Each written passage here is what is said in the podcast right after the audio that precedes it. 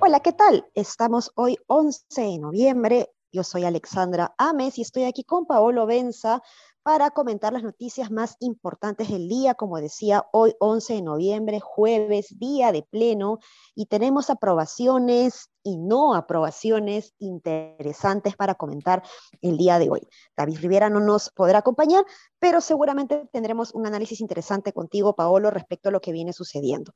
Lo primero que me gustaría comentar al respecto es esta aprobación que se ha dado dentro del de Congreso para la interpelación del ministro de Defensa. Esto ya se veía venir. Sin embargo, es interesante, Pablo, no sé si has notado la cantidad de aprobación que ha tenido esto, por lo que podríamos ya intuir que se viene una censura, ¿no? ¿Cómo lo ves tú? Sí, tal cual. Y yo creo que en realidad va a ser, aunque suene contradictorio, dentro de este escenario que tenemos ya planteado, lo más sano para el país, ¿no?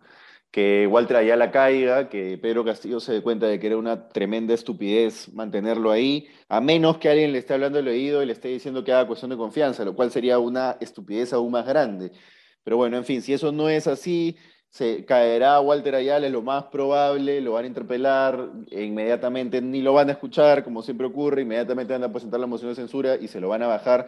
Y no solo es lo más sano para el país, sino también es lo más sano para Mirta Vázquez. ¿Por qué? Porque Mirta Vázquez o al menos esa es la hipótesis que se maneja en su equipo, estaba bastante incómoda por el hecho de que Ayala no sea removido de su cargo, o, sea, o sea, mantenido, no sé cuál es la palabra exacta para decirlo, pero bueno, que siga en el cargo de ministro de Defensa y está bastante incómoda con eso. De hecho, por eso no fue a la presentación de Castillo ayer de los 100 días en Ayacucho, pero también tiene claro de que Ayala va a caer de todas maneras, que es lo que comentábamos ayer. Entonces ya se maneja esa hipótesis en el equipo de Mirta Vázquez y también se maneja la hipótesis por ende y en consecuencia de que no tiene ningún sentido jugar la carta de voy a renunciar si no sacas a Ayala, porque igual el Congreso se lo va, lo va a sacar y lo va a sacar, esperemos más temprano que tarde para que el tema acabe y pasemos a la siguiente crisis política que vendrá. Pero bueno, lo más sano para el país es eso, es que lo saquen de una vez, ¿no? Sí, pues este, yo creo que por eso ha sido sano que, que, Mirta Vázquez no dé un paso al costado. Yo me quedé pensando, Paolo, en el mensaje que puede haber proyectado la primera ministra frente a no asistir a Ayacucho para el mensaje de los 100 días. Y si bien nos, se especulaba y nosotros hemos comentado también la incomodidad que puede sentir sobre el ministro de Defensa, eh, otro mensaje interesante que se puede dar ahí es que es decir, yo no he formado parte de estos 100 días y yo más bien marco un inicio después de estos 100 días. Yo recién estoy entrando y estoy marcando la cancha recién, ¿no? Podría ser otra mirada interesante que podemos darle. Pero bien, se ha pedido también la moción de em, interpelación al ministro de Transportes, pero no llegó a tener los votos. Inclusive el Fujimorismo se abstuvo. Qué interesante esto, ¿no? Yo veo que más bien aquí para estas cosas eh, que apoyan, entre comillas, la contrarreforma, ahí sí la oposición se puede poner de acuerdo con el oficialismo, ¿no? ¿Cómo, cómo ves esto tú, Paolo? ¿Qué impresiones te deja esta votación? El fujicerronismo de nuevo, ¿no? Se vuelve a configurar el fujicerronismo. Mira, yo le veo dos lecturas. Una lectura menor, menos importante, que es que esta interpelación fue propuesta por el Partido Morado y desde el Congreso, desde los congresos anteriores, el Partido Morado se ha convertido en una especie de, entre comillas, apestado de los congresos, de congresos que no necesariamente son dignos, es decir, ah, qué, bonito sería el apestado de un congreso así, ¿no? Pero bueno, se ha convertido en un, partido odiado por el resto de bancadas, ya casi sin razón, pero antes porque eran, claro, la bancada, entre comillas, también nuevamente oficialista, bla, bla, entonces nadie quería pasarles nada. Una vez Alberto de Belaunde me acuerdo que me dijo, en una presentación de candidatos del Partido Morado me dijo, en esta legislatura estoy, después, digamos, en la segunda, la segunda vez que, entró al Congreso, o era el último año, mejor dicho, que estaba en el Congreso, me dijo, ahora sí quiero poder aprobar al menos algo algo de lo que me interesa. Entonces no estoy haciendo tan vocal, estoy tratando de ser un poco más conciliador. Porque claro, el Partido Morado siempre iba en contra más o menos del resto del Congreso. Entonces se había ganado ese odio. Y probablemente como esto lo impulsa el Partido Morado, hay algo de eso ahí también entre el odio que le tiene el cerrón, y, el cerronismo, mejor dicho, y el odio que le tiene Fuerza Popular. Pero la lectura más, más importante, más importante es la que decía David ayer, ¿no? Que es eh, la mafia del transporte que eso es una mafia, eh, mafia además con muertos, con sangre, como todas las mafias, una mafia que causa le hace la vida miserable a los peruanos y que mata gente, como todas las mafias, esa mafia del transporte no está solo detrás de Perú Libre, no está haciendo su lobby solo con los congresistas de Perú Libre, está haciendo su lobby con el resto de bancadas, muy probablemente salvo con el Partido Morado, porque si no, no hubieran ido por ese camino en el Congreso, o al menos eso aparenta ser, pero con el resto de bancadas muy probablemente sí, probablemente sea tan partido combi Perú Libre como partido con de fuerza popular, ¿no? Tanto en sus vínculos con la mafia del transporte como en lo que son en realidad, son combis, pues. Entonces, no sé, ¿cómo lo ves tú? Sí, y algo a lo que me gustaría sumar es que la, la, solvencia técnica, digamos, y también política, porque ha dado mensajes políticos interesantes María Jara alrededor de esto, ¿no? O sea, eh, a mí me ha, llamado la atención gratamente ver a una funcionaria pública, una servidora pública designada, eh, haciéndole frente, digamos, al ministro, ¿no? De su sector. Y esto hace, hace años, esto no, no, no, no, era, no era visto, ¿no? Y esto está empezando a funcionar. Y esto me recuerda, o mejor dicho, ver a, a una María Jara haciendo eso, me recordó a, a funcionarios o servidores públicos del gobierno norteamericano que le hacían frente a eh, decisiones políticas eh, antitécnicas, digamos, de Donald Trump.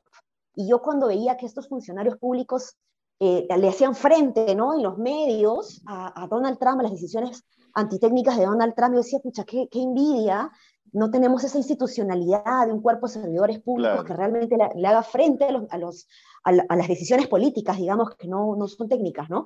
Y cuando he visto a María Jara he dicho, vaya, o sea, nuevamente, ¿no? Yo suelo, no suelo ver el vaso medio lleno, pero esta vez sí me gustaría resaltarlo porque me parece que estamos un pasito ahí adelante, ¿no? Creo que por la reforma falta mucho, todavía tenemos combis en las calles, todavía hay gente que pasa muchas horas y gasta mucho dinero para llegar a sus puestos de trabajo, etcétera, pero mm, creo que es algo que tenemos que impulsar todos, ¿no? Y aquí tú yo, líderes de opinión, medios de prensa, comunidad en general tienen que hacer la presión para que finalmente pues, los políticos no opten por, por, estas mafias eh, que, de las cuales se sienten presionados. ¿no? Ya, ya hemos visto desde hace décadas cómo los congresistas están amarrados justamente a estas mafias, pero, pero cuando la ciudadanía sabe enfrentarse, pues eh, se le hace el pare, ¿no? Así que bacán por eso, pero sí, pues me llama la atención cómo el oficialismo y el... Em, la oposición se pueden unir para impulsar más bien eh, o para tapar contra el, avance de contrarreformas, ¿no? Eso me parece lamentable realmente.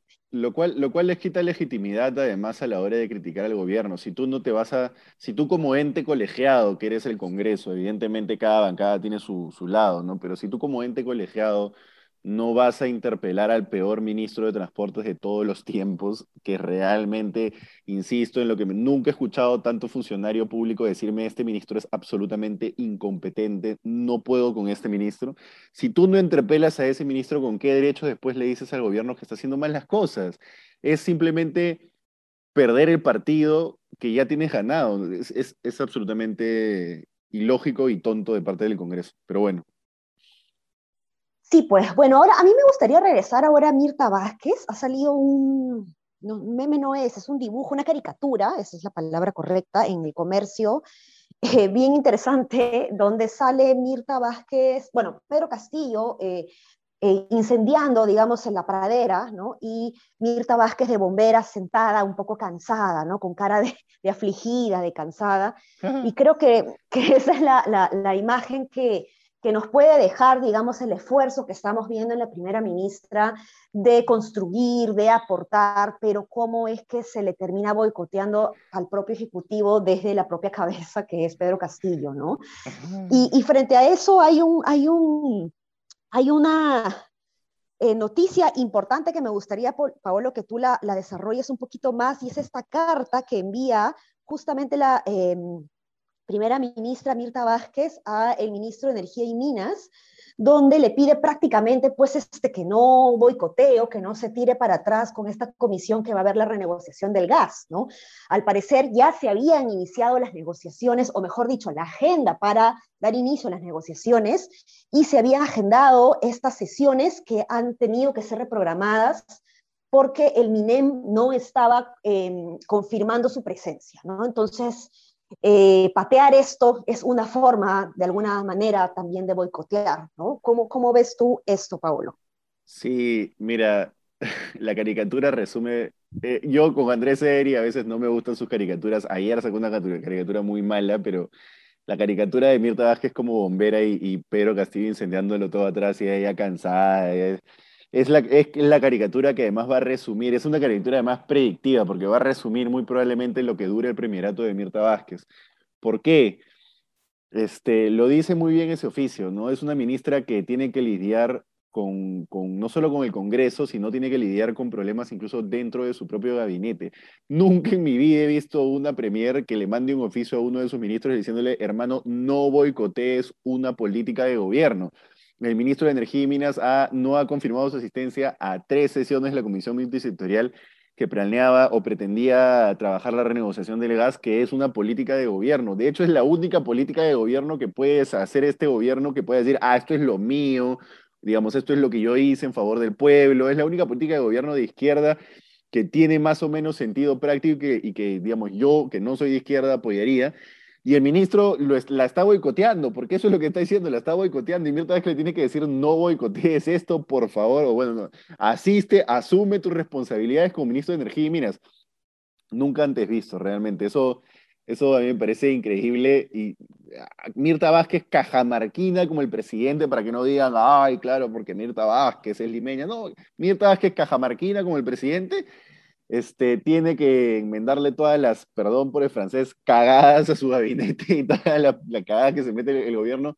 Es alucinante. Es cada vez más, no entiendo cómo, este, se va a sostener este gobierno si es que, porque en algún momento se va a ir la Premier, no va a ser una Premier para el resto del gobierno, entonces en algún momento se va a ir. ¿Cómo se va a sostener el gobierno cuando se vaya? No lo sé.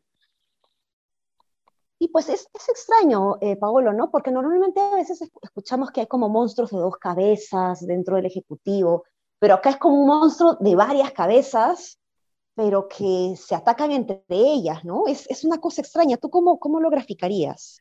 Sí, sí, no sé si es un monstruo de varias cabezas. Para mí es como si, no sé, es como, no sé, es como que estuvieran jugando Alianza y la U y de pronto en la U hay un tipo que empieza a meterse autogoles, el arquero empieza a dejar que pasen las pelotas. Entonces, y después tienes al delantero que, bueno, empieza a meter los goles, al 10 que empieza a driblear, pero no sabes realmente con quién cuentas dentro del equipo, ¿me entiendes? ¿A quién le das el pase? ¿A, quién, le tiras el centro? ¿Quién le va a querer meter? ¿Quién le va a querer meter el autogol? Es, es imposible jugar así, pues nunca vas a ganar, es pues. realmente imposible. Y, sobre todo en esta política que, como dices, es, creo la única política, al menos me parece que es la única porque la de la Constitución no, no, no, no, se, ha, no se ha manifestado como una política de gobierno, pero la de la nacionalización del gas sí es como la única política clara que sabemos que se quiere manejar, digamos, ¿no? y, se sigue boicoteando por adentro, ¿no? Pero bueno, en fin, fuerza de todo caso para la primera ministra para que pueda generar pues la gobernabilidad que que todos los peruanos necesitamos, más allá de, de, las ideologías políticas que, que, podamos estar a favor o en contra, creo que lo más importante aquí es que se genere gobernabilidad, ¿no? Y bueno, pues hablando de gobernabilidad y retrocediendo un poquito a, a lo que aprobó a lo que aprobó este el Congreso, a lo que no aprobó, mejor dicho, el Congreso el día de hoy respecto a la interpelación del ministro de Transportes, Susel Paredes acaba de tuitear justamente y pone, ¿no? Lo que, va en la línea de lo que yo estaba comentando. Nuevamente los extremos se juntan para retroceder en las reformas. El Fujimorismo y la izquierda contra la reforma de transporte. Eso es lo que tenemos de Susel Paredes y sí, pues efectivamente, pues a mí me llama mucho la atención cómo para esas cosas sí son capaces de unirse, pero para otras, eh, hasta se ha dicho, ¿no? No importa si se si se perjudican 100 o 100 mil personas, ¿no? qué barbaridad, Dios mío, qué barbaridad. Pero en fin, vamos a un ultimito tema que ha salido, eh, en realidad todavía no ha salido eh, la sanción, sino más bien el anuncio, déjenme buscarlo, del TC, el fallo, eh, o sea, se ha anunciado que se va a sentenciar, ¿no? Que, pero que ya se aprobó eh, por parte del Tribunal Constitucional que ha declarado por unanimidad inconstitucional la resolución que aprobaba la cuarta legislatura en el Congreso de la República. ¿Te acuerdas, Paolo, que nosotros hemos dicho en este podcast justamente que no era posible en términos eh, legales y que era eh, bastante con, con mala intención, digamos, tener esta cuarta legislatura, eh, que, trataba de, de manera expresa pues, aprobar una serie de reformas constitucionales. Entonces, no me queda claro, porque todavía los constitucionalistas seguramente van a salir en la noche a opinar sobre esta sentencia, pero lo más posible, lo más posible, lo más probable es que mm, las, las, aprobaciones que se hayan dado en esta cuarta legislatura de corte de reforma constitucional pues queden eh, a foja cero, ¿no? Sí, no todas, no, digamos, no, no todas, pero por lo menos según lo que dice Beatriz Guaroto, Beatriz, Beatriz, perdóname, se me acaba de ir el nombre exacto. Mejía, Mejía. Beatriz Mejía Guaroto, perdóname. No, Beatriz Mejía no es, Beatriz Mejía no es la, la de derecha. Aquí te lo tengo aquí a manito, espera. De la Universidad Autónoma, ¿no? Eh, no, del Antonio Ruiz Beatriz Ramírez Guaroto, perdón. Beatriz Ramírez Guaroto Beatriz dice Mejía es la, que, queda, Mejía es, la que me, es otra. Quedan, sí, quedan sin efecto tres, tres reformas constitucionales. Para mí la más importante, la otra, las dos primeras que el presidente no pueda salir de, de, después, de su, después de su mandato durante un año, un tema sobre patrimonio cultural, en fin.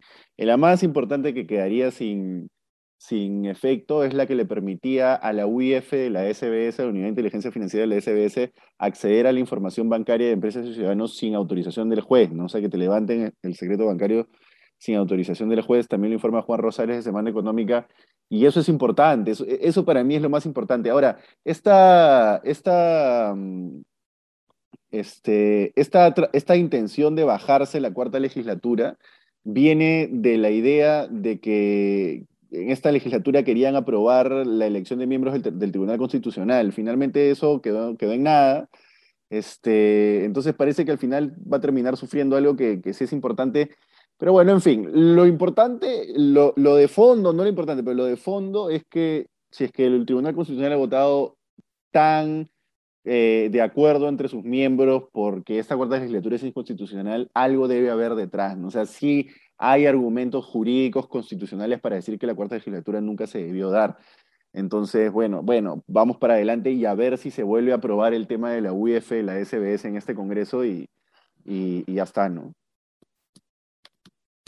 Sí, pues, así es. Bueno, eh, veamos qué noticias tenemos para el día de mañana y con qué cerramos la semana, pero esperemos tener pues un poquito de tranquilidad eh, por el bien de, de, la tranquilidad de nuestros hogares, ¿no? Eso ha sido todo por hoy. No se olviden de compartirnos y también de ver las entrevistas que hace Patricia del Río en la mañana. Un abrazo. Un abrazo, chao, chao.